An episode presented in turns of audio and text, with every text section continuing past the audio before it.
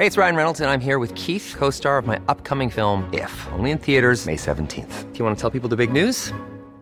All right, I'll do. Sign up now and you'll get unlimited for $15 a month in six months of Paramount Plus Essential Plan on us. Mintmobile.com slash switch. Upfront payment of $45 equivalent to $15 per month. Unlimited over 40 gigabytes per month. Face lower speeds. Videos at 480p. Active Mint customers by 531.24 get six months of Paramount Plus Essential Plan. Auto renews after six months. Offer ends May 31st, 2024. Separate Paramount Plus registration required. Terms and conditions apply if rated PG.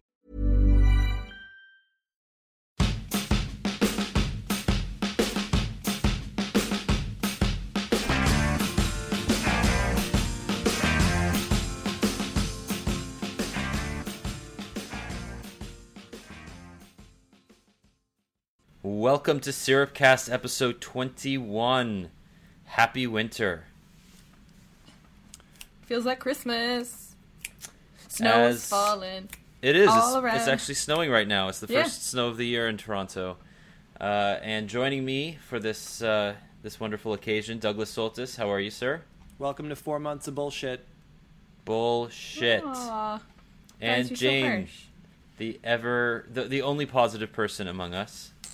Wait till we start talking about those phones. They're gonna shit all over them. Kidding. what the mid the mid range madness? no, we talk about those. Let us never speak of them again. Okay, yeah, the Predator phone is dead to us. yeah.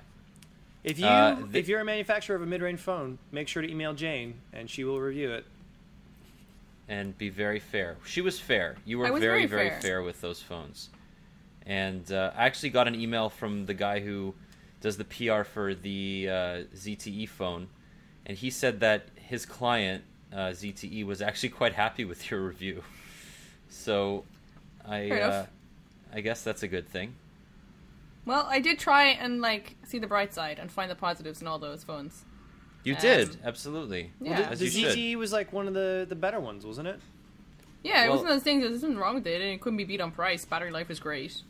Except was a- I had a bone to pick, which was that ZTE has announced a Grand X phone in some variation for like over the last like two years in like a bajillion different countries. So I, when I was looking, I was trying to like read more about this phone, and I had so much trouble trying to find the specific right phone because there was so many different variations of the Grand X. But um, I think I think I think with the one that one that I reviewed is maybe exclusive to Canada, like that specific spec sheet. It is. I could It's like find- Samsung circa 2011 when they made a different Yeah. smartphone for each carrier. ZTE actually, the guy emailed me and said, "Do you mind changing the spec sheet on your review because it said 2200 milliamps instead of 2400?" Yeah. And and we were like, "What are you talking about? The 22 is the only one that we could find online." He's Yeah. like, "Yeah, Canada got 200 mega milliamps bonus, like, you know." Because it's cold. I mean, they just managed to find an extra 200 milliamps for the phone. Yeah, I like I just yeah, and I, I tried so hard, and the closest I could find was because I ended up just looking at picture after picture of ZTE phone and trying to find like, wait, is this the phone? Is this the phone? And they were all the Grand X, and they all look different. And the only one that I could find, and I was like, this is it. I finally found it. And then I looked at the picture of the back of the phone, and it had a an eight mega, megapixel camera instead of a five megapixel camera. And I was like, motherfucker, this is not that same one either. So I ended up going with the specs from that phone, and then just changing the camera. Well, I think the next time you do that, just go download Z, uh, CPU Z, which is the basically the only way to verify all the not- the information for that. Yeah. because that's what I do. I, I mean, when like when I found out that the Desire 510 didn't have a 64-bit chip in Canada, HC, I found out about it after we had written about it. Yeah. And HTC emailed me and they were like, "Oh, by the way, the North American variant of our shitty phone doesn't have a 64-bit chip." And I, I, I don't think that was verbatim, but Yeah. uh, they, uh, they said, you know, we don't understand or we don't know why HTC made this decision, but maybe the 410 was in lower supply, and really nobody gives a shit, right? Like, Yeah, those- like that was the only redeeming quality for that phone was that it was HTC's first 64-bit phone. Which then- is not saying much because the No. 64-bit ness of it doesn't make it a That's like saying, phone. look at this amazing stereo I have in my awful, awful like Nissan Versa, like that Hey, from like I five a years ago. Nissan That's Versa. like missing a tire. and it was also missing a tire. Really? No, but uh, I did blow a flat on the highway once, and it was really unfortunate and sad. Predator mode car. Yeah. So let's get into um, let's get into the Nexus Six because I published my really long review this week, and you both had the pleasure of having to edit it. And uh, everybody, uh, you know, every site who had a phone published at 1 p.m. on Wednesday. So I think our review did get a bit of, you know, it got a ton of great comments, and thank you everybody for reading it if you did. Um, but it was really interesting seeing how diverse the opinions were of the phone. I know you two have both used it a little. Um, What uh, what do you guys think? I mean, is this now that the now that we can talk kind of more freely about it? Is this something that you think you're gonna be picking up when it goes on uh, for pre-order next uh, next week on the 18th? Uh, I'm not made of money, so no. But um, I, w- I would want it. So you you th- you don't think the size is the issue? It's this it's the price. The price is the issue, just because I mean I said this earlier on in, in, in the office is that every time I read a review of Daniels, I find something some glaring problem with the device that I, I just can't get past that I otherwise wouldn't have known until I just thrown my money away on it, which means that I can't actually like Thus justifying the review. But I can't make like impulse decisions on like sexy gadgets that I want. Because like if I had my way, I'd just be like rubbing phones all over myself. But I read Daniel's reviews, and I'm like, fuck, I got something I can't, I can't get, get past. And for me, the price is too high for like the camera, like low light performance in the camera is kind of sucky. And I'm like, I don't want to pay. Like if I'm paying that much for a phone, I want it to be, I want it to be everything. And it doesn't seem like it is. I don't mind the size. It's just, yeah. What about you, Doug? Well, the interesting thing about the camera was that it seemed like the low light performance was so bad, but their HDR plus mode was so badass, which was weird just to see. Um, I would never use a phone that big. I, I Douglas in 2014, the end of 2014, will never use a phone that big. Maybe 2015 Douglas might, but it's just it's just too big. Yeah, you know, I was um, like, I had a really good use case on the way home today, where I was walking up, you know, the street on the sidewalk, and I was listening to music, and I had, I had like a a plastic bag in my left hand, um, and I had my Nexus Six in my right, and I was trying to unlock the screen with my right thumb. So I was holding it like you would normally hold a phone, and I was literally just trying to get my thumb to the other side of the screen to unlock it without using my left hand to stabilize. And I couldn't. I mean, it's really hard to do that. You have to shift the phone in your hand while you're walking, or, you know, you can obviously stop walking, but I guess the whole idea is that you have this phone that limits you in the ways that you would want to use it.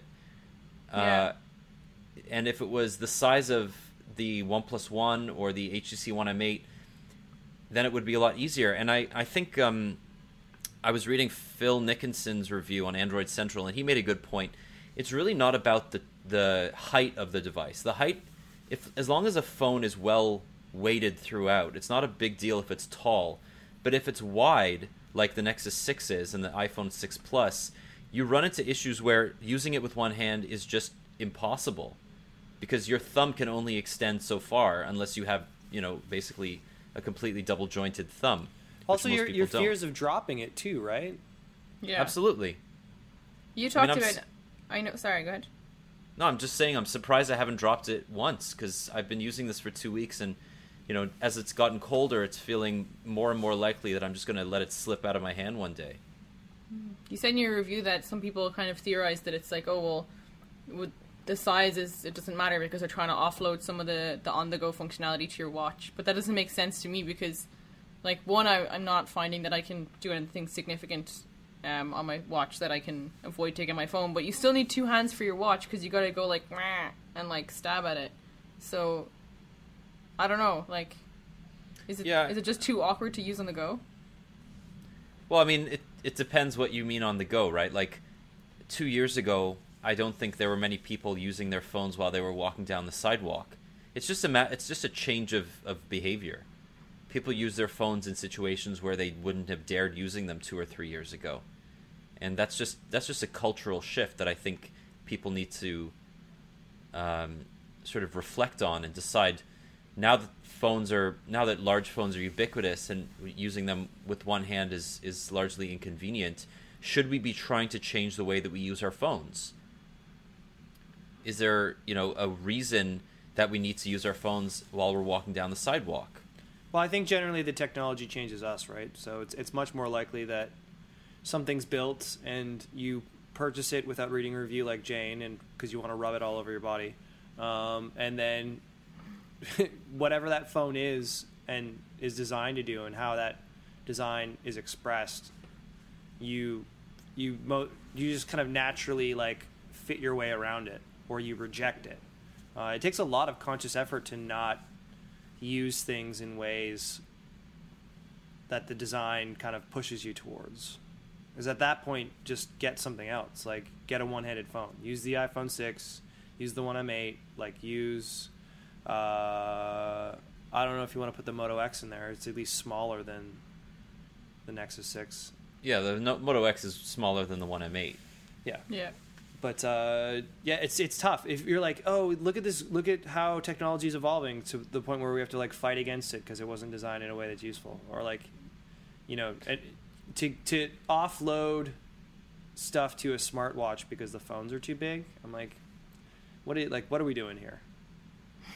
Well, Is- I also think the other thing to keep in mind is that, you know, Samsung did a lot of work to make the Note 4 and the and previous notes, but especially this one, more usable in one hand than typical smart Android smartphones. Right? They actually rejig the UI of Android to fit in a, in a one-handed scenario when you need it, and then adjust to being a two-handed device when when you want it. And the two-handed device is obviously, uh, you know, in a situation when you aren't walking and, and you don't need to really worry about what's in, in your second hand. But I, I'm I'm a little bit upset that Google really didn't do anything with stock Android 5 to improve the the one-handed usability. I mean, there's nothing in there, not even not from a usability perspective and not from a functionality perspective. So, you know, Apple was really um, proud of the fact that they in, in, introduced APIs for developers that would allow two pane, um, you know, d- app designs when you turn the phone into landscape, or you could show more information using uh, when it was in portrait because of the extra screen size. Android has always kind of adapted to different screen sizes, but Lollipop feels like there's just no considerations for the fact that so many people are going to be using this with large phones like the Nexus 6. Well, Yeah. Samsung touts that. Samsung has stuff, but stock Androids, yeah, you're right, it's different. Yeah, but it's also like because you said you know you pointed out that Apple did it, Samsung did it, like Huawei did it with the Ascend Mate 2. Like, I don't think any of those solutions are are like right. I don't think they're solutions. I don't think anybody's really. I don't think anybody's really gotten it 100% right, but at least they're trying, and it does it does help to an extent. Like it might not be super sexy, it might not be implemented in the best way, but at least it, it does go some way towards like easing that that usability pain point, which is that you can't use it when you walk down the road. And it's sad, yeah, it's sad that they didn't even. It seems like they didn't even try. They're just glossing over the fact that you can't use it. Yeah, and I, you know, I often walk when I- when I walk around, I'm often looking at how other people are using their phones. I, I take the streetcar every day, and you know, a, a very common use case is you're holding a pole to balance with one hand, and then you're using your phone with another. Yeah. And as you know, most people I see are either still using iPhones five or whatever, um, which have four four inch screens, or they're using older Android phones. I, I don't often see people using huge phones yet, but I know that's going to happen. Eventually, people are going to start buying bigger phones because that's the way that the market is moving. And when that happens, you know, we're going to see a lot more people dropping their phones. And I, wa- I mean, I see enough people with smash screens anyway. You know, it's so. Isn't it crazy that people still use their phones? Well, see, I, I get it to an extent that, like, not everyone can afford to replace their phone when it gets broken. But I also, yeah, it's like, I see people still using, like, people I know who, like, are still using it a year later. And that's crazy to me. It's like, Well, it's don't because know. I think people think that like they have to get a new phone or if they have to go to the carrier to get it fixed, rather than finding those specialty shops that will do it for you. Yeah, I guess. Yeah, I I think there you know there is that issue. Um, obviously, price is, is a major concern, but people don't really know where to go. They you know, if they don't have an iPhone, you know if if you drop your phone and your and your Samsung phone cracks, do you go to a Samsung store? Do you go to your carrier? I mean, Apple has that workflow pretty well sorted. They Yeah. know that they've they've educated their customers. If you have any problem with a phone, regardless of where you bought it, bring it to an Apple store and they'll help you. They'll tell you it, c- it'll cost money, but at least you can get a replacement there. With Yeah. carriers, I mean, TELUS has done a good job with their device protection plans and their one-on-one, you know, learning centers and all that. But uh, I mean, generally, you don't really know what to do when your phone breaks. Yeah, I think that's something that's that's been a problem for for so long, but it's it's it used to I feel not be as big an issue because I know that when I when I had dumb phones and I had like Nokia devices like 10 years ago, if my phone broke, I would bring it to the shop where I bought it, which was the carrier, and I would be like, "Ah, this doesn't work anymore." And they would be like, "Oh, well, we'll have to send it back to the manufacturer." But it was still like there was it was generally understood that you go to the place where you bought it because people back then just didn't buy off contract phones. But, But- now that it's like, "Oh, is that a Samsung? Is that like an LG?" Now there's that like that disconnect where people are like, "Oh, I actually don't know who fixes my phone now." But the the phones also weren't entirely glass screens. So if you dropped it and mm. it broke, you were breaking something internal, so you could get away. Like when you bring a phone in and it's just snowflakes, like it's you know what you did. I just woke up and it stopped. I don't know what happened. The screen just cracked by itself. Um, I think it's interesting that because the, phones are getting so skinny and so thin that it's gonna be it's gonna be harder for people just to keep using those phones, like because once they once they reduce the space between the components of the display, those cracks are eventually going to start affecting. Like I know that the Nexus Four, I think the Nexus Four, the the digitizer and the touch screen were so close together that if you drop the phone and the glass cracked, like that was it. Like that display was broken. They were Yeah, so that's close the same together. with most phones today. Yeah. But so that's why I don't I don't get why. Yeah, and like People- with the iPhone six, it's like the thing's like laminated onto the glass, right? Like Is that the iPad six or is that the iPad Air two? Oh, the no, the iPad, the iPhone has been using a, a laminated display since the four. Okay. It's the first time on the iPad, but hmm. I mean, I also think that when we went when we broke our Nokia flip phones, we would go and they would give us a, you know, a, a loaner phone that was essentially the exact same as the phone we brought in because they were all identical. Now Yeah, we 'cause have our can make lives on our calls, yeah. phones. And they give you a BlackBerry torch, and they're like, "Hey, we had this sitting in a drawer. You can use this for three weeks while we get your phone repaired." and we're and nobody's like, "Yeah, great." Everyone's You're giving me like, a "I know, four-year-old. BlackBerry." No, what they say is, I dare you to break that torch. I double dog dare you to try because that thing is a. You It's could, you could throw that through dropping your nice plaster. expensive phone. Well, I mean, that's another thing. The reason they gave Blackberries as as loaners is because they you can drop those things and they never break. yeah. Um, so, yeah, I mean, going back to the Nexus, I think that it's a really great phone. I think the real story here is how amazing Lollipop is and how much work Google's done uh, improving the overall usability of Android and how user friendly it is. Just from the first time you turn it on, you can pair it with another Android phone and transfer all of your contacts and your apps. Uh, you can quickly access your notifications from the lock screen. You can you know have multiple accounts on your phone you can put on a do not disturb mode all of these things have been in android phones you know from different oems uh, uh, you know across different price points but they've never been in one place and they've never been available to every oem to implement uh, you know themselves so this is a good, this is going to be great for uh, basically low cost Android phones that have typically missed out on the high end features because the uh, companies like LG and Samsung just don't want to bother putting in all those high end features into their $200 devices. Now that they're baked into Android, they can just say, they can put their skin on it and say, okay, you know, we don't have to do anything else. Yeah. It doesn't Uh, improve the high end so much as it, it lowers the baseline experience, right? Yeah, I mean the high end stuff is also really improved because the Android runtime makes everything run smoother on older hardware as well.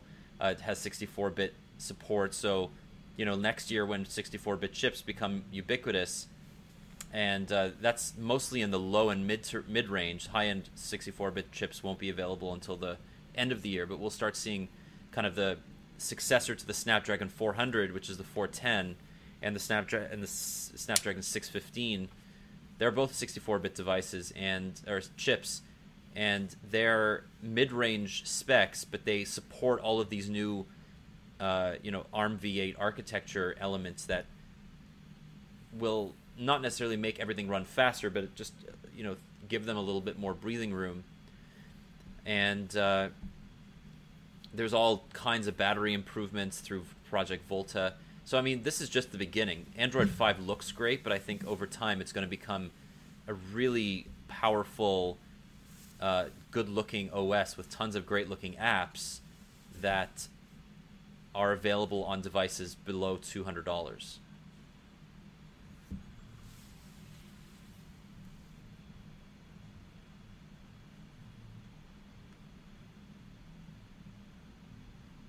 Sorry, I my thing froze, so you guys went quiet. So I was like, "Is someone asking me something?" Yeah, I lost you in the feed. I thought Daniel was going for super dramatic pause mode. Um, sorry. Um, I missed So- the last bit.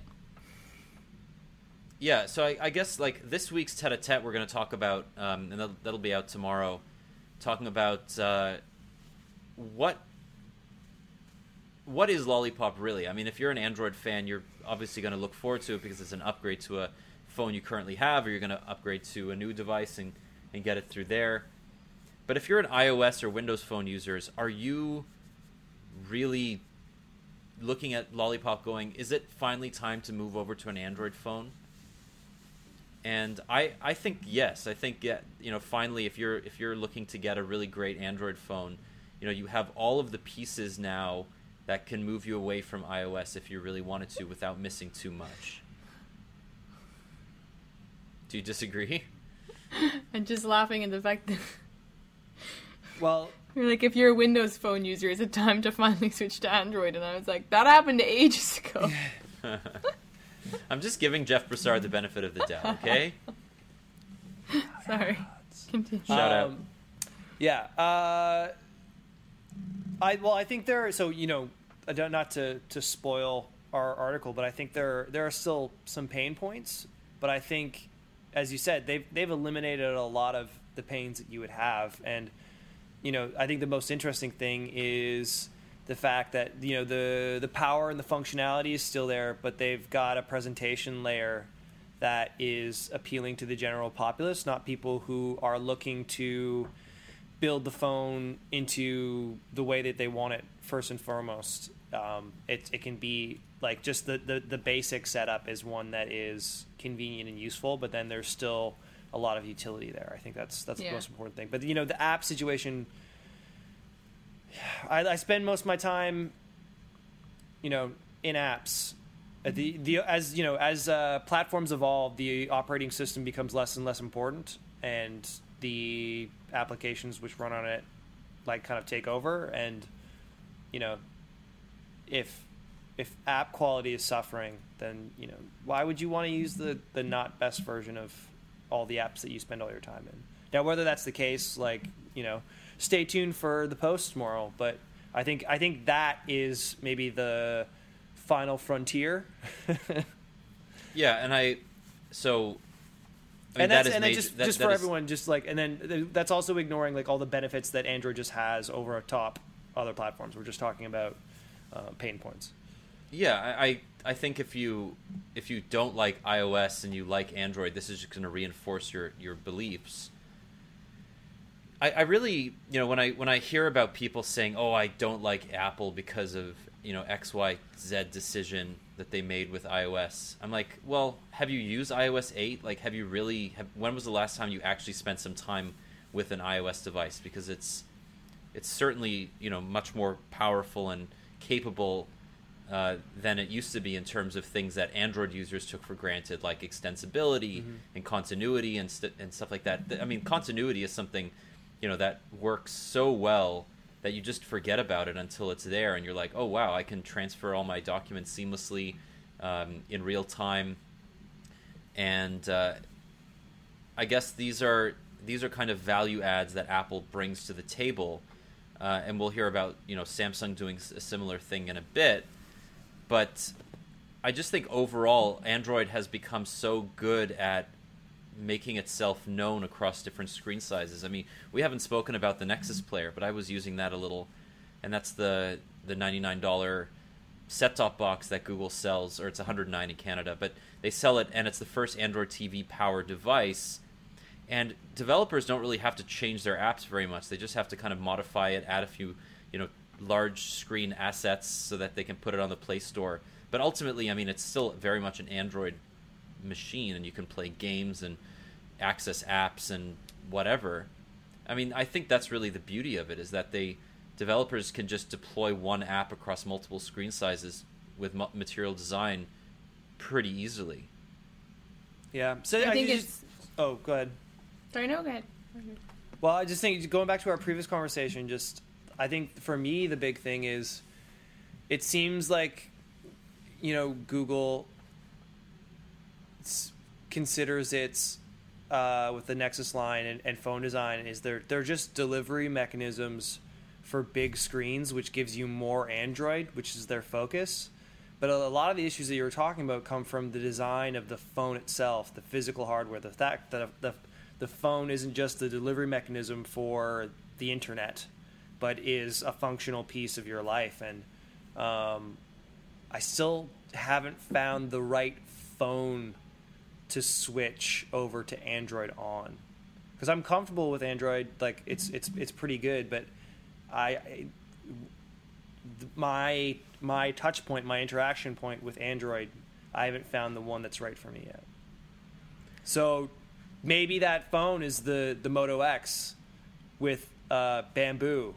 So or, if there was anyone listening to this podcast that might be interested in confirming if that would be the best phone for me and know who I am and could reach out, that would be great. Guys, maybe Very that subtle. phone is the Z3 Compact or the Xperia Z3 because those phones are also beautiful and As- well made. as long as they're not in the colors that Daniel decided to purchase. Oh, Oh, bite that me. green is lovely. The green is The so li- nice. So, just for the record, I bought a lime green Xperia Z3 Yeah, it's compact. more of a mint green, but okay.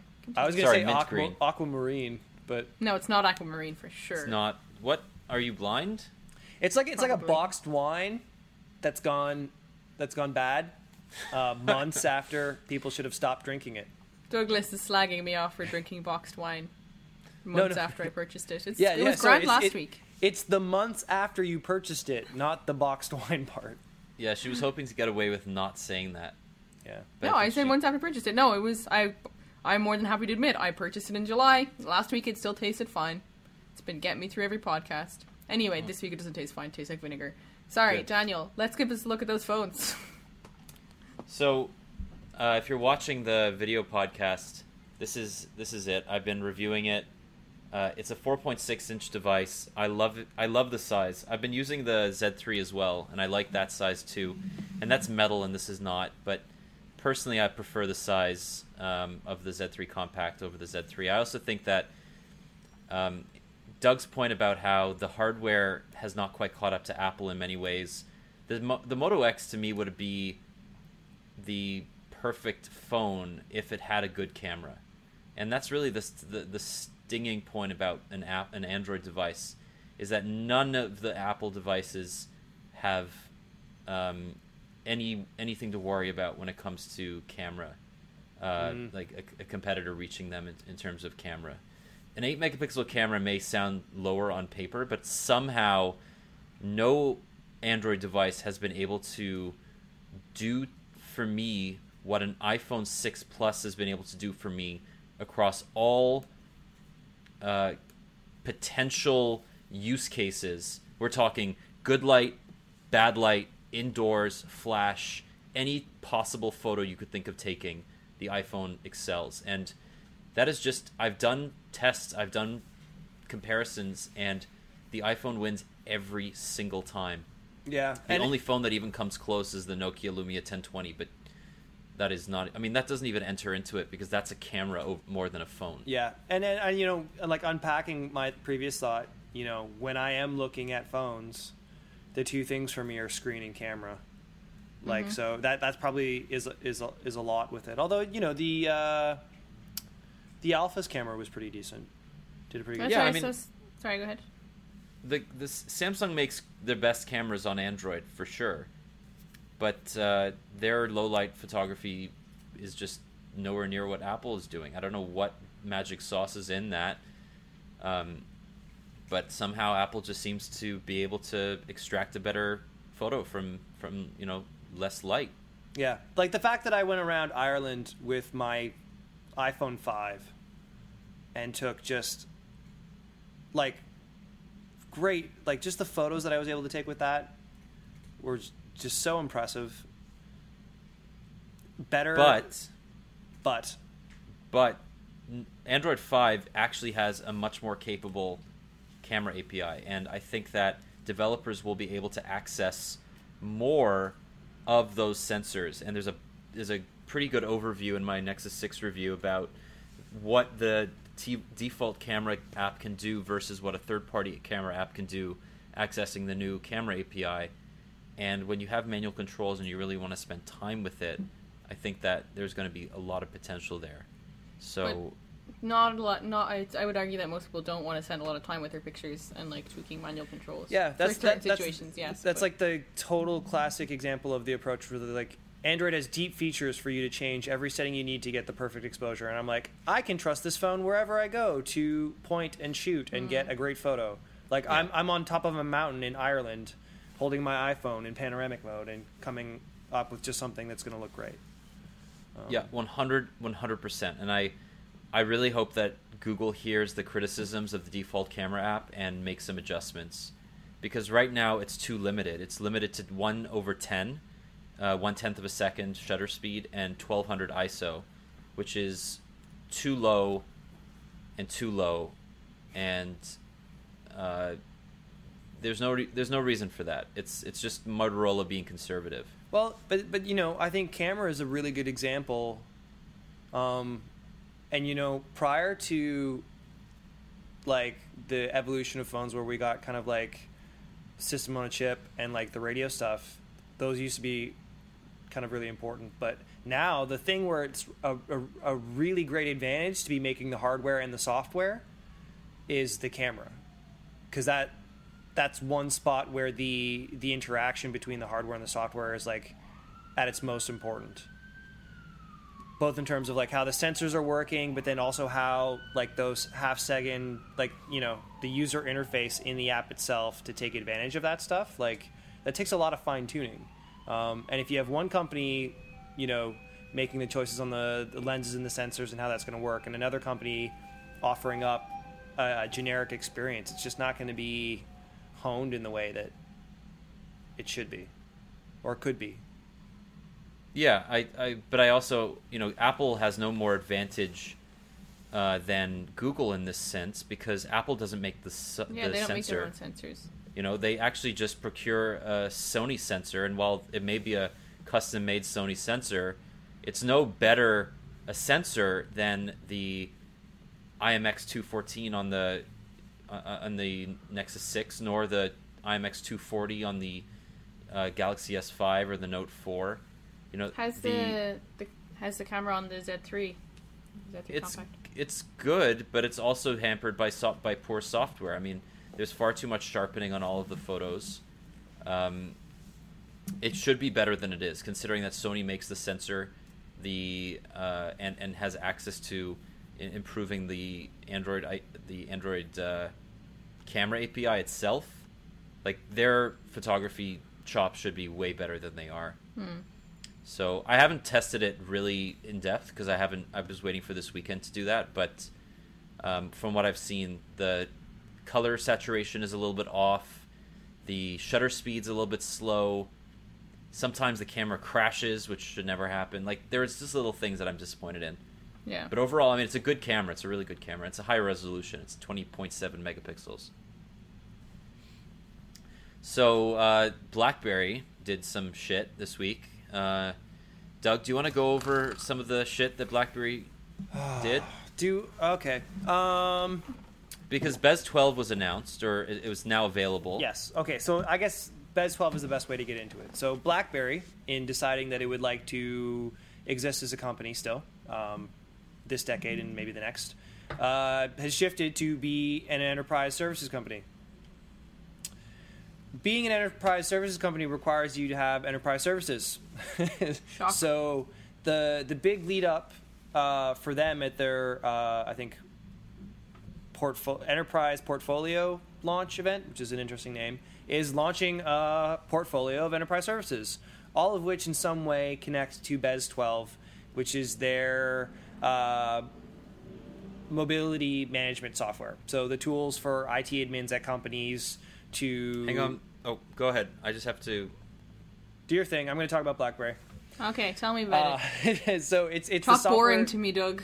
Yeah, well, so it's it's the software that they that IT admins use to uh, roll out devices in the enterprise or to manage uh, BYOD devices, bring your own devices from employees, and Yeah. manage all the software on them, uh, secure information, basically lock it down.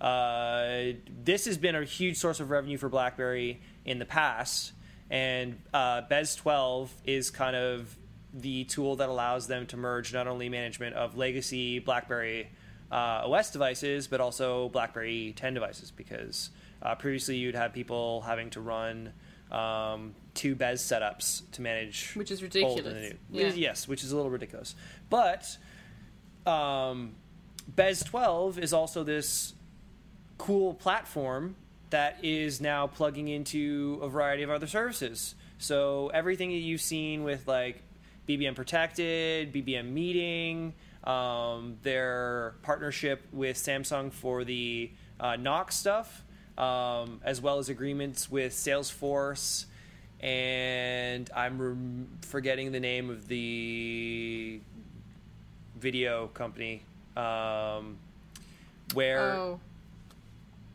I'm just trying to think. Uh, whatever. It's Friday. You can read the post. I wrote it up, but so they are kind of wrapping this around uh, all other enterprise services to be kind of the Uber control and additional security uh, touch point for enterprises. Uh, they're trying to make it as difficult as possible for an IT admin to say no to bringing that in and allowing it to control anything that's. uh, the, the IT people at a company would need to through it uh, to keep it locked in. And it's when you look at their portfolio stuff, like some of it's like really dumb uh, or not dumb.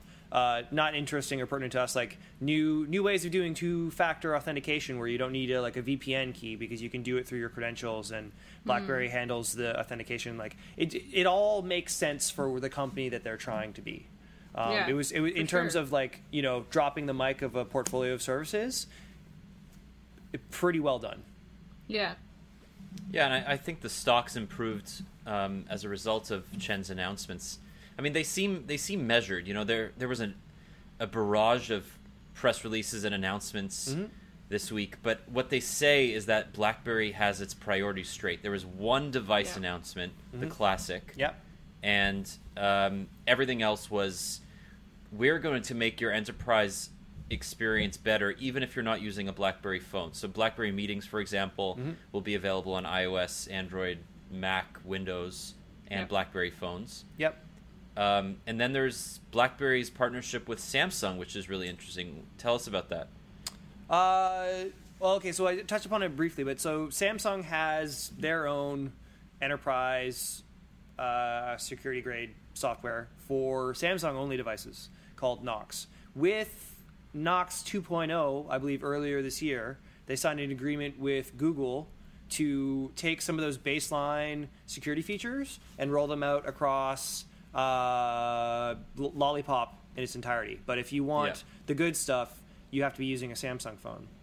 Samsung and BlackBerry, once hated rivals, have now partnered so that uh, Knox can be an extension uh, within BES 12, so that you can use uh, BES 12 to manage uh, Samsung devices, uh, take advantage of Knox additional security features, which uh, deal with like. Uh, I haven't dug too deep into it, but a lot of it is like very much like Android specific type security things around this package of uh, BlackBerry's encryption, security, and then management tools, um, which is pretty cool. I think the bigger deal, in fact, is that uh, BlackBerry, because of the partnership, Samsung will uh, sell BES 12 to their customers when they're selling Knox. So it's like, hey, you know, we have this.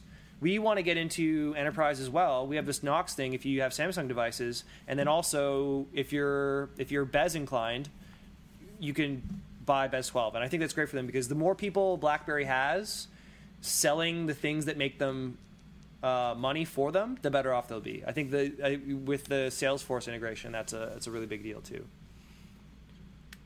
Yeah, there, there's there's something very smart about these uh, these partnerships. I, I, I think you know we, we heard of Movirtu, Mo, their um, Movirtu, partnership yeah. with Movirtu. We heard of their acquisition of SecuSmart. I mean, Yeah. these are all things that you were like, No, this, so it was Uh, a, it was a partnership with SecuSmart and an acquisition of Movirtu.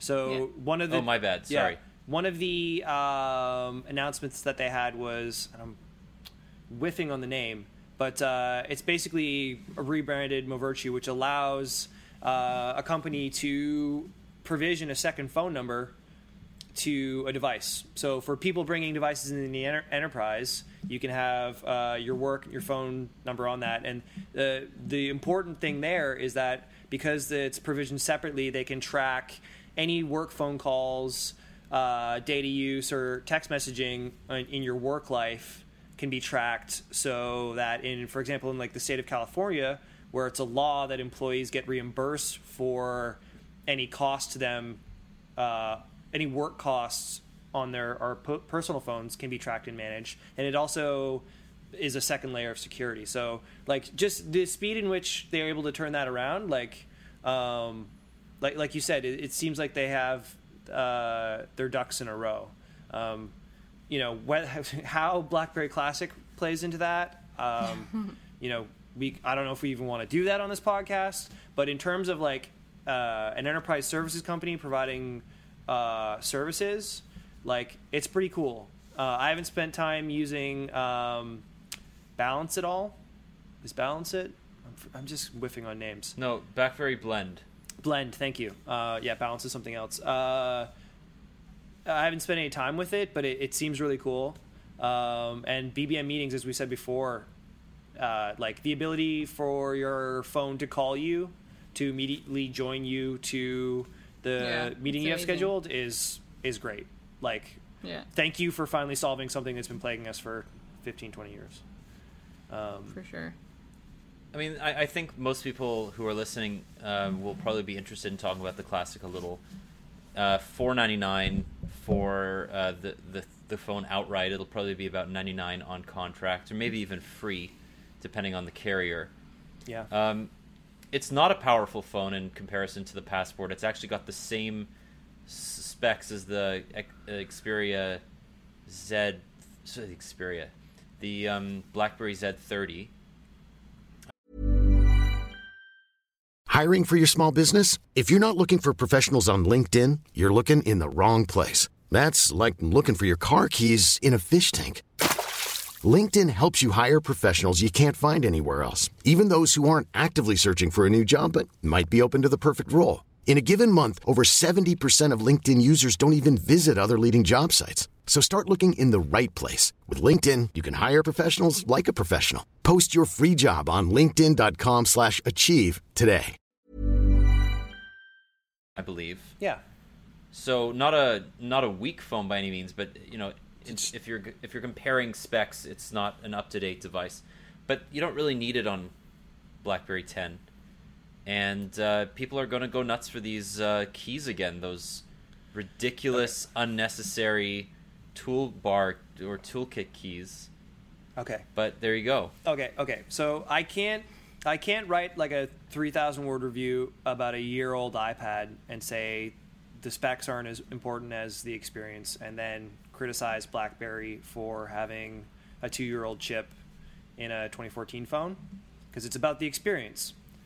Yeah, What I can criticize is the, their desire to pursue an experience that so far has netted them little revenue in the past three uh, years. I don't. I, I know that there's been hype. I think because they're calling it the classic, there's like this weird retro. It's like, oh, cool.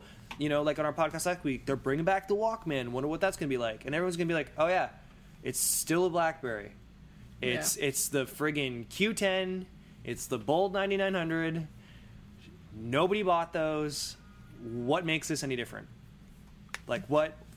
What makes it any because there's a very specific use case, and Chen said that he believes that there are a bunch of Bold 9900 users who are holding on to those devices because of that uh, that toolbar, and they're the ones who are going to update to the classic. I don't know. I mean, it doesn't sound like it's going to make them a ton of money, but at least they're appealing to a certain demographic of people. I bet they make more staff revenue off those old holdout devices than they'll make off of classic sales. But um, yeah, like I, I just don't get it. I don't like to be honest. I think like and especially the way that the classic is talked about in presentations and things like that. I think the classic is this thing that Chen. It's a carrot that he dangles around to to garner attention because it's a piece of hardware. It's that familiar BlackBerry story. And he's like, yeah, yeah, yeah. Pay attention to me for a minute. Here's the classic. Now here's all these enterprise services because that's what's actually going to make the money. Um, and I don't, I don't talked think about he- that before. I think. Yeah. When they announced the passport, we were like, it was kind of like a thing of like, oh look over here, look over here, weird phone. Okay, now let's talk about what we actually give a shit about. Yeah, and he, he did that. He did that at the event again. Um, obviously, just teasing out some some pricing details. Although he d- he also did he did like, hey, here's a red passport coming this Christmas. Boop boop. I don't know. It's it's a cool presentation style. It's working for them, but um, you know, they're not. They don't get. People will cover the hardware. They won't cover the the partnership with Salesforce. But like that's more important at the end of the day. Yeah, and. I, I think that was uh, why our buddy uh, Jeff Gadway spent so long talking about Blend Yeah. at the Passport launch because I think Blend, and we've spoken about this before, is really the big the big talk point here. You know, um, they've come out with a lot of interesting cloud software that's backed by the you know patented BlackBerry security story, and that's really interesting because they're sort of doing what Microsoft's doing is that they're expanding beyond the BlackBerry ecosystem while making sure that the BlackBerry name is in as many pots as possible. Yeah, the you touch know? points don't matter. It's all about the services because they're going to secure the, the the data as best they can. And if you want the most secure, use our BlackBerry devices. But it seems like it's like a a more thoroughly thought out Dropbox. You know? Yeah, I mean, they've also been about you know provisioning, right? Like once once you have a BES box set up, it's fairly easy to control dozens of devices, and uh, you know they've come out and said many times like we, our, our competitors, MobileIron and and Juniper and and all of those ones, they all come out, they all say like BlackBerry's too expensive, and they you know, we do what they do for half the cost, and we have way more devices that we com- that we're compatible with. BlackBerry's now reached the point where they can say we can control basically every device on the market. We are maybe more expensive, but you're getting be- better value for your money. Yeah, and our premium And- service is amazing. Like you know, yes, their competitors say that they charge too much, but then everyone who uses BES is like, I I love it. Like the, they don't necessarily have to win over the IT admins; they have to win over other people. And in the past, it was an issue where you're like, oh hey, you have to use BES five and BES ten, and now it's like BES twelve is the h- hub for everything. Um, and I think Yeah, it's and if you work don't want to set up a box, you can just buy CloudBez or whatever it's called. CloudBez. They need to work on their naming. You guys are whiffing and flubbing Well, all these that- names. I mean, let's let's be fair. There are far too many products now. It's all Yeah. it's always like work life for BlackBerry or BBM. It's either BBM something or something for BlackBerry. Yeah. also, I'm it's the bits that out. come before and after that that we have the problems with. It's Yeah. the somethings that we have the problem. with. Yeah, Yeah, I'm just I'm, I'm looking on their site now. They have solutions, enterprise mobility management EMM. Mm-hmm. Uh, they have identity and access, regulated industries, communication and collaboration. They have BES 12, secure workspace, BBM protected, BBM meetings, BlackBerry Blend, Mm-hmm. enterprise identity, VPN authentication, work life, secure services and support. So like there, it's pretty confusing. But if you're an IT manager, you probably already know most of this. Yeah, So- you don't care. You don't care about like the the sexiness of the utility is a thing, not the name.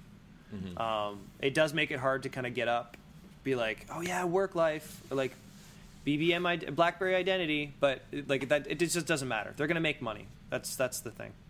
You know what's interesting here is that they're differentiating. So I'm looking at their subscription pricing. They have two.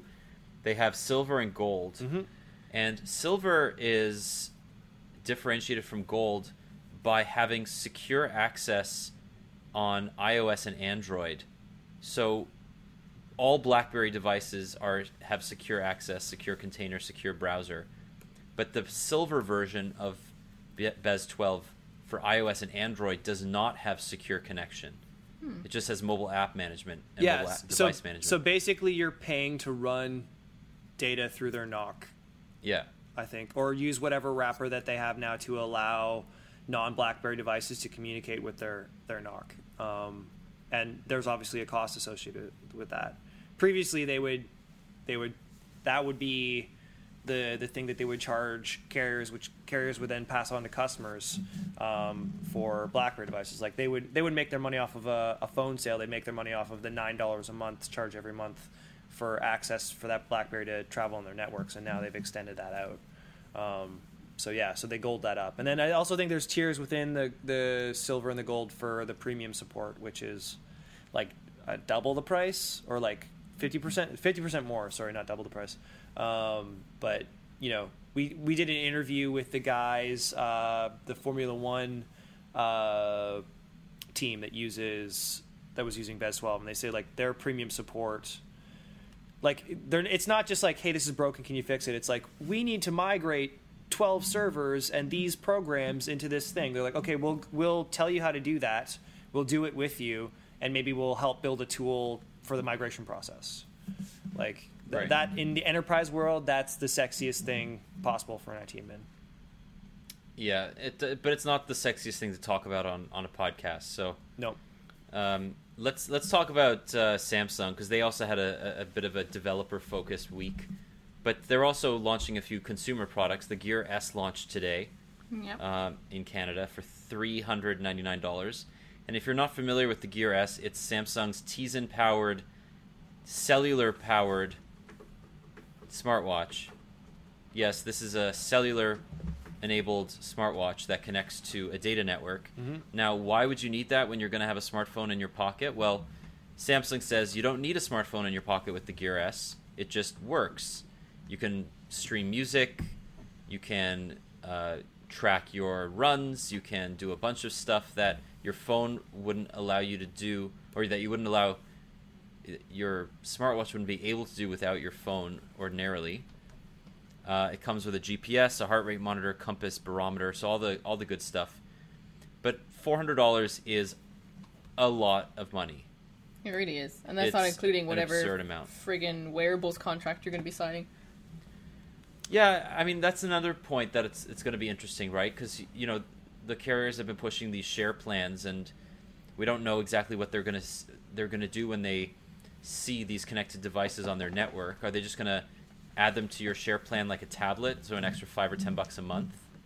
um, I don't know. Well, so uh, yeah, has there been any indication um, that they're they're going to pursue kind of what AT and T is doing in the U.S.?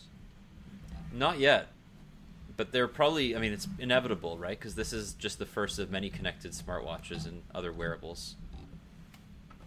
Yeah, I don't know. I, I like I. It's hey, uh, Tizen, Tizen, Tizen. Tizen.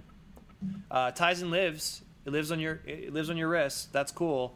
Um, but to be honest, I, I think their other announcements were more interesting, even if they're familiar. Yeah. Um, well, there the other interesting thing is the advanced S Pen, which is double the sensitivity of the former one that comes with the Note 4, has tilt and rotation control. Uh, this is going to be good for people making, you know, for who really take advantage of sort of the creative aspects of their Note devices. How much does it cost? Have they, have they said that, talked about that yet? No, they just kind of glanced over it in the keynote. Um, I, don't know signed. if Uh, I signed for a cab last night using Square and a S Pen on a on a note. cool. It's, we're living in a phablet world, so now we need hyper powerful pens. and I'm a phablet girl. We are living in a. Sorry. Anyway, moving on. That looked really good with your green headphones on, by the way. I was really excited. I was like, it's a Madonna reference. Anyway, We can add those more often if you want. well, just any kind of sing along references would be good. Okay, all right. Uh, Maybe we should re- maybe we should throw them in a post and see if our readers recognize all the references. Um, the other thing that they announced was Flow, which is basically continuity for Samsung devices. Mm-hmm. What the hell is Samsung doing trying to do cloud services? I know that they want to be a platform company and not a hardware company, but what like I can foresee nothing going right with this with this move. well, I what do you foresee going wrong with it? just I mean Samsung's never really been a company that works well in the cloud, right? Like they've all of their hubs and their own kind of cloud-based solutions have not really taken off. They've they've just been boring. You know, they have a lot of those group share things where you can share a song between several Samsung devices. There was always uh, latency problems with it. Yeah. Um, you know, they've they've taken like they they have that all share thing where you can quickly share content between Samsung products. They really tried to push that when their smart TVs launched because they want people to be able to push content to their TVs. This is interesting, and I think it could be really cool if developers, um, you know, integrate it. But like the S Pen SDK, it's been a little bit slow on the uptake. Um, Yeah, okay, so it's it's it's the problem that Samsung always have. Samsung r- really puts a lot of importance on hey, the more Samsungy stuff you have, the more you win. It's like lotto.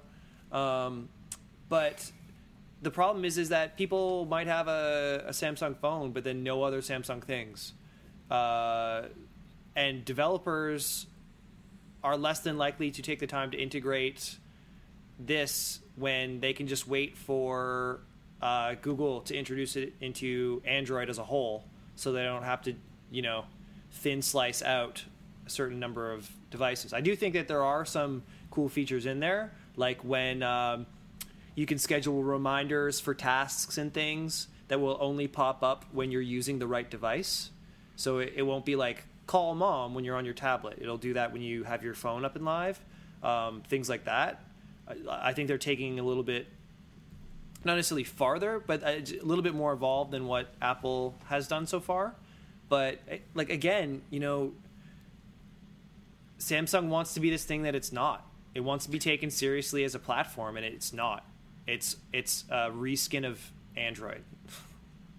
Look, I, I think Android. I mean, sorry, Samsung's always been very ambitious with this kind of stuff. They they launch new services and products with gusto, and they advertise the shit out of them, and they mm-hmm. give you six months free. But eventually, people don't use them, and they obfuscate them or they disable them completely. You know, they made a big deal about being able to buy your own music and your own movies on the Samsung Hub, and then less than two years later, they shut those down. The Samsung, you know, the App Store is now Galaxy Apps and is basically devoid of any Yeah. valuable, Valuable content. content. Yeah, and they were really playing up health at the developer conference the other day, and like, how's that going for them? I I was there was two health apps that I could use in the Samsung store with their health app when I reviewed the alpha, and that was a month and a half ago. Like two apps. And didn't you also have, like you, I, I read that review and you, you didn't exactly enjoy your experiences when you were using those apps because you were like, oh, everything requires like a lot of user input. Well, no. So no, the thing was is you can uh, input your own personal health information, but then that's just a notepad. Like if you're if you're writing it down, which then allows you to read it, it's it's not an application. It's just a, Yeah. a digital piece of paper. sure. Um, so if you don't have apps connected into it, um, where they're dumping the information, then it's it does it's like the same thing with Microsoft with with their health. They're they're trying to get everyone to use their APIs like for any device just be totally agnostic so they can collect the information. But Samsung Yeah. only does it for Samsung stuff, which And that's the thing. So they got this this Simband thing, and it's their like their focus. Their, it's their really big push for developers for fitness and health. Yeah. and it's this whole like, you know, they've got like a development kit for it, and it's this piece of hardware where it's like rigged out with sensors out the wazoo. Problem is, is that all roads lead to Tizen at the end of the day. Like, it's not going to be like someone can. There's not going to be the same level of integration that you have with Android Wear. So even Yeah. if they tricked out, they've got this like tricked out piece of like, um, this prototype, and it's I don't know.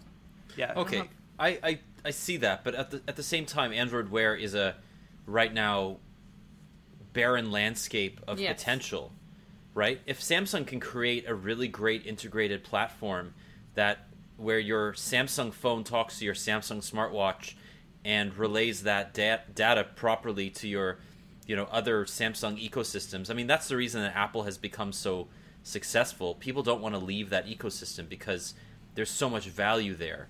I don't see Samsung introducing something um, anymore. I mean, they, they I don't think they're just going to give up on their health push. No, Health I don't is think so they will important either. To so think many companies.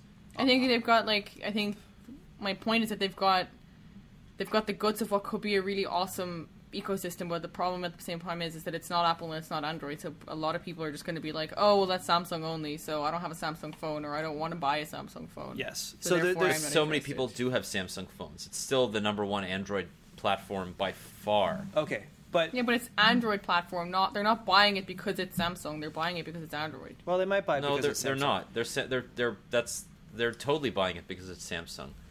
Most people don't even. I'm not sorry. Some people don't even know that they're buying an Android phone when they buy a Galaxy. Yeah, but Yeah. that's because they can't distinguish between the Samsung experience and the Android experience. Right, Yeah. but that's because Samsung has done all they can to make sure that when somebody thinks of an Android phone, they think of Samsung. Yeah, but then now they're going towards developing an ecosystem that isn't Android, it's something else. So people are going to look at it and be like, "Oh, this is not This is yeah. This is even less than the thing. But okay, so, so I get what Samsung is trying to do. I know they have a vested interest in not just being, you know, the icing on top of Google's cake. And your point about you know Apple's network effects and ecosystem is well taken. But Apple didn't start with all those services and then sell a lot of hardware. They sold a shit ton of hardware and then which allowed them to have those network effects of people buying in, like you know, being one percent of uh, all of transactions at certain company X within a week of introducing Apple Pay because there's so many iOS devices. They can do that. If Samsung wants that to happen, you can like the the the software features that require a robust ecosystem are not going to lead to the device sales that will generate the robust ecosystem. Especially when if I'm an Android developer, I might know that there's a, a junk ton of Samsung devices out there, but I need to support the platform as a whole. So if Samsung's doing something that is exactly the same as Google is doing, but with, with S in front of it, um, or something that get, uh, Google's going to get to in six months, I'm not going to waste the resources. I'm going to go with Android Wear because then I have to build it once and it goes across all Android devices. So you know, it's they're in a really tough spot. Yeah, but on- the flip side of that, you you talk about Apple being a hardware company. Samsung has here, you know, up until now been a hardware company, and they're still very much making their money from mobile devices, mm-hmm. and that's not going to change anytime soon. You know, Apple makes a little bit of money from from the App Store and from developers in general, but not much compared to their iPhone profits. Samsung has the volume. I mean, they're they sell more devices than Apple does, and they have the brand recognition. The Galaxy brand is probably more well known than Android, and that's why you see so much Android marketing right now around Lollipop. You see Android, um, you know, advertisements and billboards and on on you know bus shelters and stuff.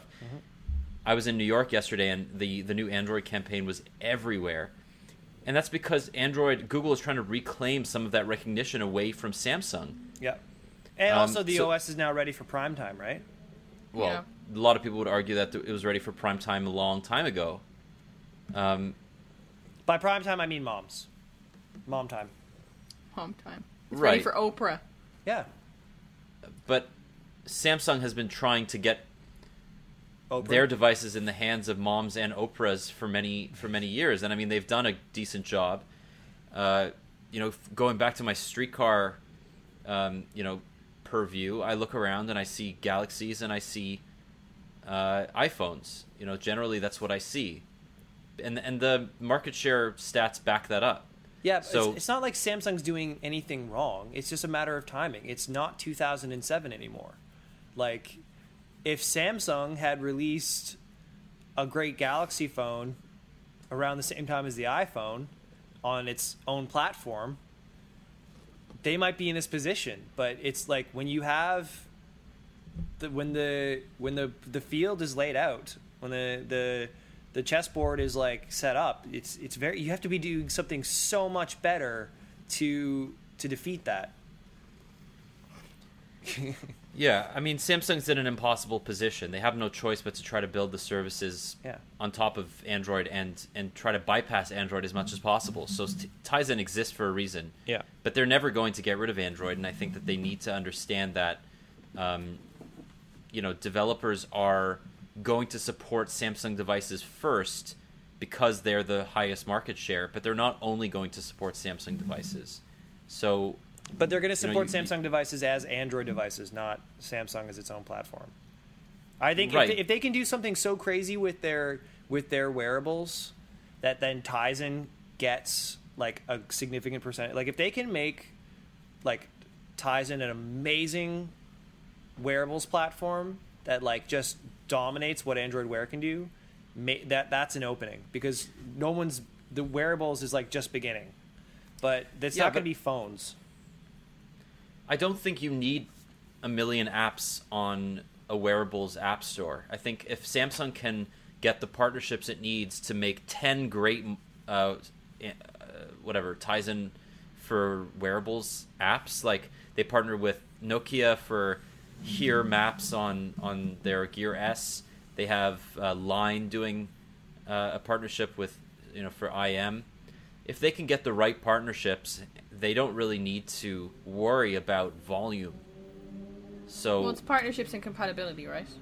Yeah, yeah. Like Daniel, you're making the argument that everyone who's not Google or Apple has made, and they've all been wrong. But what I'm saying is that, you know, Android Wear developers they they don't have or Android developers don't have to do anything to make their apps compatible with Wear. But at the same time, you, you they still have to do a lot of work to make their apps good on Wear.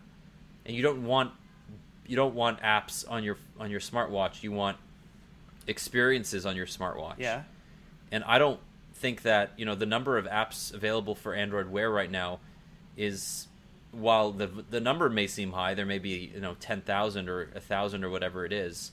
Most of them don't do anything. They just mirror the notifications from your from your smartphone. Um, you know, Samsung has an opportunity here. As you said, the the the market is nascent. It's it's still being explored, and I think Tizen is is not bad. I mean, it's I've I've used the the Gear the Gear Two. I think it's a decent smartwatch. It has potential, and you know the Gear S seems like it's an, a much better version of that smartwatch experience. So you know, Flow could be another form of that, right? They could they could use Flow to make make it possible to start something on your smartwatch, continue it on your smartphone or tablet, and then go, you know, complete yeah. the circle. But if it if it only becomes good after you've decided to buy all the Samsung things, it's not a thing that goes and makes you want to buy Samsung things. They they need to release stuff that's like, holy crap, that's so good. I'm going to go out and buy Samsung stuff to use that, and then you'll have a room full of Samsung stuff, and then you'll see network benefits. But if it's like, if you if you live in a Samsung world, all of this is great.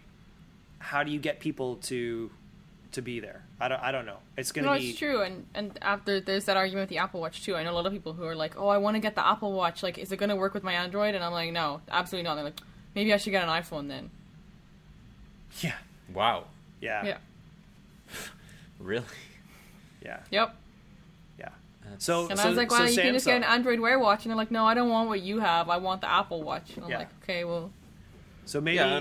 if they go out and make a, a five hundred dollar Gear S, we're a five thousand dollar gear." yeah, or a fifty thousand dollar. What was the re- report? The gold plated one was going to be like I think it's like five grand. Five to five to ten grand. five to ten. Okay. So Um, not bad. Daniel, you'll get us review units, right? Oh yeah, totally. We are not giving that back. we're we're selling it and we're going on a team vacation in Mexico. is what we're doing. Well, we're we're going to melt it down and then yes. make maple syrup branded necklaces out of it. Grills. Yeah. Of It- it. Grills, yeah, even better. Readers might not know that we also bought cash for gold. Yeah, we are. we- We're actually John Oliver in disguise. Oh, Um, that guy. I buy your jewelry. He's a South African jewel. He's the pride of your nation, right? He is certainly that. Everybody hates him. Really? Oh yeah, they're super embarrassed by him. I'm shocked. Um, What else you know, have we got? You know what we weren't shocked about? That the Lumia 535 is a piece of crap. Um, the first Lumia device from Microsoft is a low power, low cost Lumia that we've seen before. It's got a 5 inch QHD display, 1 gig of RAM, blah blah blah. 5 megapixel, Doug's sleeping. You no, think they um, would I'm not have? sleeping. It's it's like I feel like it's a horror show. it's like it's like Nokia slept with their girlfriend and they're gonna do whatever they can to just piss on that brain. Like, like why? Like whoa, who? Like come on. No, I think it's just stupid that it was like they looked at their calendar, like from, like they had the Nokia, they acquired Nokia's calendar, mm-hmm. and then they had a calendar for marketing that was like, oh yeah, and then in November we're going to switch from Nokia Lumia to Microsoft Lumia, and then they just were like, yeah, and then we should just release that shitty phone right after. Like they just didn't change anything. They didn't look at their change in branding and say it might be a good move for us to release a significant device after we do that branding change. It's Or almost as if wait. Stephen Elop isn't good at his job. It's it's almost as if Steve Ballmer made this acquisition decision. It's it, it, both of those things may or may not be true. Yes. Yeah, guys. Anyway. Guys named Steve. Um, hey, Daniel, you wrote about this, didn't you? Nokia making a comeback. Yeah, sort of. Um, they're thinking about getting back into the consumer smartphone market. Uh, I'm not sure how that would work. But um, The Nokia awkward. powered by Tizen. Yeah. The Nokia Kin. Microsoft's not using that anymore. Ooh. Remember good. MeeGo? Oh, I like the N9. The N9 was a good phone. Remigo. Um, MeeGo. I just like, you know how we were talking about. It seemed like BlackBerry was really focused and delivering and had all their ducks in the row. Starting from Yeah. Samsung and then just trending downward, we've gone to companies who are obviously in the midst of schizophrenic changes in their strategy. And at least, you know, at least Samsung's like, whatever, we're in it to win it. Even if it takes 10 years, Tizen's going to be a thing. Versus, oh yeah, we're not in this anymore. Oh, now we're going to buy it back. Oh, now we're going to make this. No more phones. We're all we're all mobile and cloud. It's just it's just it's it's tough to see a company running in one way and then trying to stop going over the cliff before it can run back. Yeah, like in those cartoons. Yeah, it's a tough thing to turn a company in a different direction. There's a lot of inertia there, um, and when you're running in serpentine patterns, Well, then the No. Wile E. Coyote, known as Nokia, is Isn't going there to a point fall. where a big anvil comes and falls on the entire smartphone strategy and just like they start again? that was the burning memo, burning platform memo. And then it happened exactly like it does in the cartoon, in which the like the anvil moves and whatever was stuck under it comes out all bent out of shape and shitty, and then has to, and then has to continue on. I like that we took that analogy to the bitter end. who's Roadrunner in this situation? What? Meet me. Who's the Roadrunner? Um, Would the Roadrunner be Stephen Elop because he's sly? Well, he keeps finding a way to get paid. who's what's that Finnish company that was born out of ex Nokia employees that released that really weird smartphone, Sailfish? Oh yeah. Sailfish, yeah. God bless. That's the uh, that's the OS. There's a lot of good people Uh, that worked at that company who did some really great things. It's just it's just tough. Do we have do we got some non-depressing news that we want Totally, to Totally, yes. So, um, Wind is in talks with Videotron about expanding. So, sorry, Videotron is in talks with Wind about expanding outside of Quebec. Da-na-na-na. I think this is good news. Yeah. I mean, it, they've been talking about this for a while, but it could could could happen now. Um, the CFO from Videotron said that he's been in talks with Wind's new backer, West. Uh, what's it called? Uh, the name's escaping me. Uh, Westlake, I believe. And um, they are talking to everybody about everything. So they're waiting for the government to decide on CRT uh, on the domestic roaming Thing. but uh, it'll it'll happen eventually. I think next year. once Mr. the- Handsome Face CEO is making stuff happen. oh yeah, Who's this? wind dude, right? No, he's not the CEO anymore. He's the chairman. Chairman, chairman of the Handsome, Chairman Handsome. Chairman Handsome. Yep. I got to shake his hand once. Oh, did he get We- some of his handsome on you? I, I Did you look did at me. you walk away obviously. feeling more confident? Okay. Well, I'm gonna say this on the podcast because we we never remember, and then after the podcast, we're like, what should we call it? This podcast must be named either Chairman Handsome or a guy's named Steve, or at least those two names are in the pole position. All right. Okay. We should have a live vote next time on the name of the podcast while we're potting. Yeah, we should. Um, what else we got on here? Uh, well, Taylor let's Swift still a moron. Swift. Your Whoa. post though, not moronic. Your post had you you would say 17 Taylor Um, Swift okay. puns. So when this came up, I said, "Please, can I do it? I'm going to use all the Taylor Swift puns." And Daniel was like, "How many can you really fit in there?" And I was like, "Oh, a lot, a lot." And then he said he would give me a full-size chocolate bar of my choosing for every one that I fit in there, which is why it was riddled with Taylor Swift quotes. Um, Uh, but yeah, 15 in total after the so two we- that Daniel vetoed. We argued we argued that there were 14 at the end. I'll Um, count them. But uh, either way, I'm gonna go broke buying you chocolate bars. Yeah, you're going to the poorhouse. That's okay. I'll have You'll be some in the as bread well. line, and I'll be like swimming in Kit Kat chunkies. I don't think you're Anyway. swimming at all. I think you're gonna sink like a chocolate covered stone. In a diabetic fit. Anyway, um, Okay, Yes. why? So why is Taylor Swift dumb? I think she's totally right, and I love that she keeps swinging back when Spotify uh, makes uh, BS press announcements about the total mon- amount of revenue released. When her she's dumb because her argument is good, but the way she like her point is basically what I think it is is that she's like, hey, like they're not giving me enough money, they're not like adequately compensating me for my work, so I'm gonna pull my stuff off there, which so is where's, fine. Where's the blonde? Where, so where's the you're blonde shaming is what you're doing.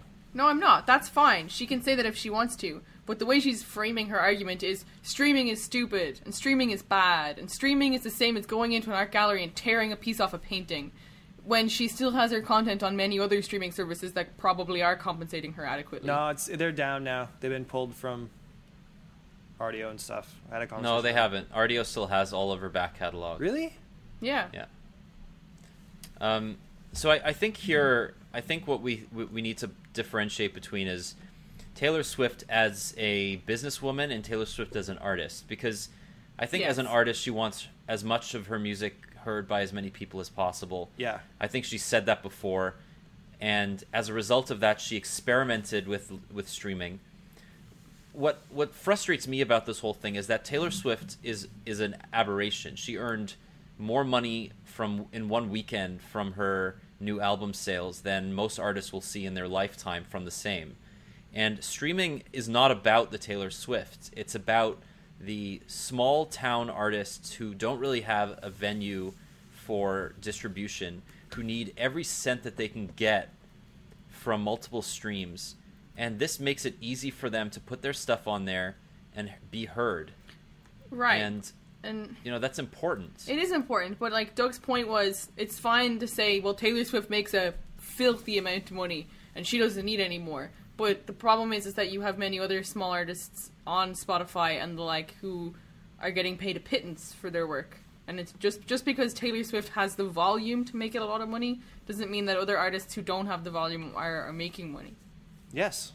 But she was also arguing that same thing for other artists that they're Yes. not making enough money either.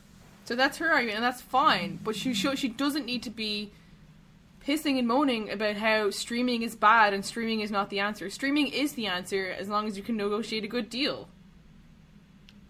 Well, So, that's the thing. They they said That's, that a, I that's think not she's pissing using. and moaning. That's negotiating, and I think there is a bit of. Uh, uh, She's not negotiating.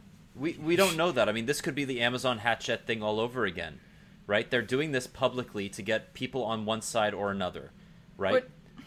But my Daniel is that Ek came it- out and Yeah. said that he wants people to understand the way that streaming works. It's not the same business model as going into a store and buying a CD, right? There's no overhead there. Yeah. They pay as much to the artist as they can with the amount of money that they get from subscription, right? There's still it's a it's a growing industry.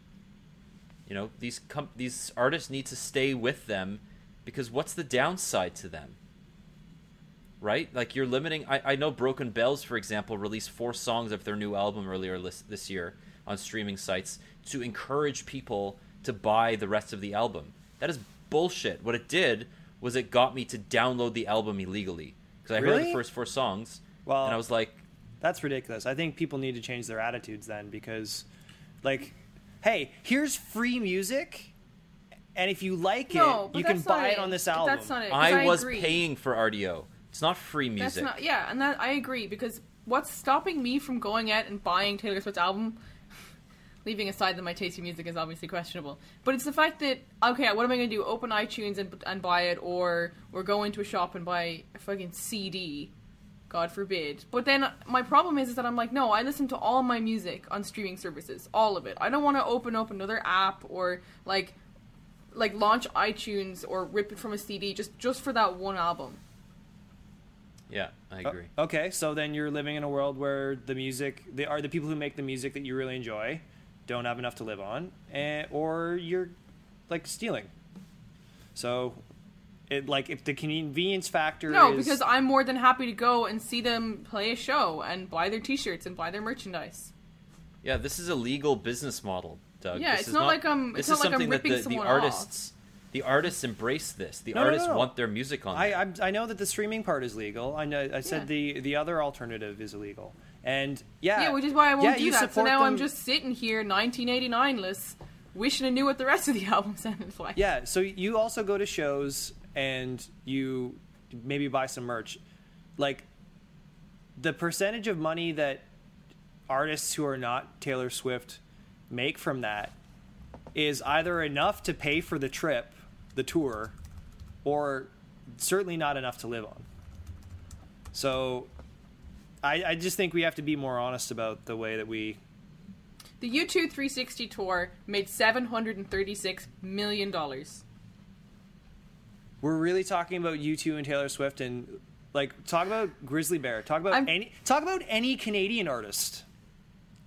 Who, I'm not saying that- no, like I'm traveling across Daniel, this and I'm saying country this is- touring is... like the most expensive proposition in the goddamn world. Like getting from Halifax to Vancouver. But they're Like- still facing the same problem that they were facing five years ago, which was falling album sales. People aren't buying CDs anymore. Yeah, and now people aren't buying the albums at all. I'm I'm paying for it. I'm I'm streaming. I, I You're pay not for paying streaming the services. artist for it. Is the argument that they're making. But then my point So- is is that it's not my fault, and Taylor Swift is making that about my fault. Taylor Swift is saying Spotify's a shitty company, so you have to go out and buy my album. Well, it's Like, weird so- that you would take that argument and make see see it as you No, being the one that person's at fault. But like, if you no, but I don't know why she isn't that negotiating something with Spotify. That's what I don't understand. she is negotiating when you How is she negotiating the when she likens streaming services to tearing pe- to tearing paintings apart? When- she's saying that the streaming service model doesn't work. because it doesn't. That's not negotiation. That's publicly slamming the entire like platform and saying that it's not worth it for her. uh, which is a negotiation. You know why? Because the company A wrote an open letter asking her to come back, and then B, the CEO has responded directly. like that's a negotiation, and she's one of the few artists that can do it because she can move a million units of her new album in a weekend. Because every other artist below that level, if you're not U2 when you're not Taylor Swift, you're screwed. So yes, streaming is bad. So then why why are the likes of Ed Sheeran and Ariana Grande doing like exclusive things with like Spotify? because it's a new business model and they're trying to make it work, and Yeah. it's Also, a new is- way for people to hear their music that wouldn't have otherwise heard it. Is Ariana it Grande down- in control of her business and career in the way that Taylor Swift is? Well, I don't think we know enough about each of them. I don't, think I know enough Taylor about Ariana Grande. I just learned how to say her name yesterday. Well, writing an op-ed in the Wall Street Journal is a pretty direct move. Yeah, absolutely. But I mean, she's got good people behind her, making sure that she's doing business conscious things like Yeah. that. For sure. So we are we are going to wrap up for this syrup cast. Uh, thank you to everybody for listening and for your allowance for us to extend our podcast To beyond seven hours. uh, beyond an hour. We we did about almost two hours last week, and people were pretty pretty okay with it.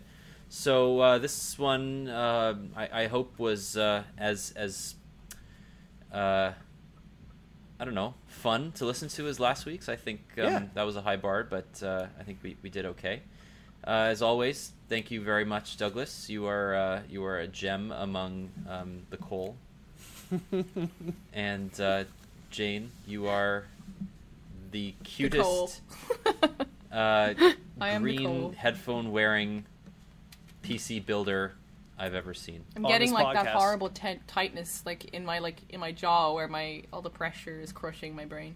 Yeah. But um, Okay. but thank you, Well- and you are as ever fantastic, and we do Oh, not deserve you. you. But please stay. I will I will be here always. I'm just never going to hang up. You guys can go. You uh, hang up. That that is no you. Uh, that is our syrup cast for this week. Thank you everybody. Uh, shout outs to all of you. We don't have time for individual ones this week, and Jeff. uh, we will see you next week. All right. All right. Bye bye.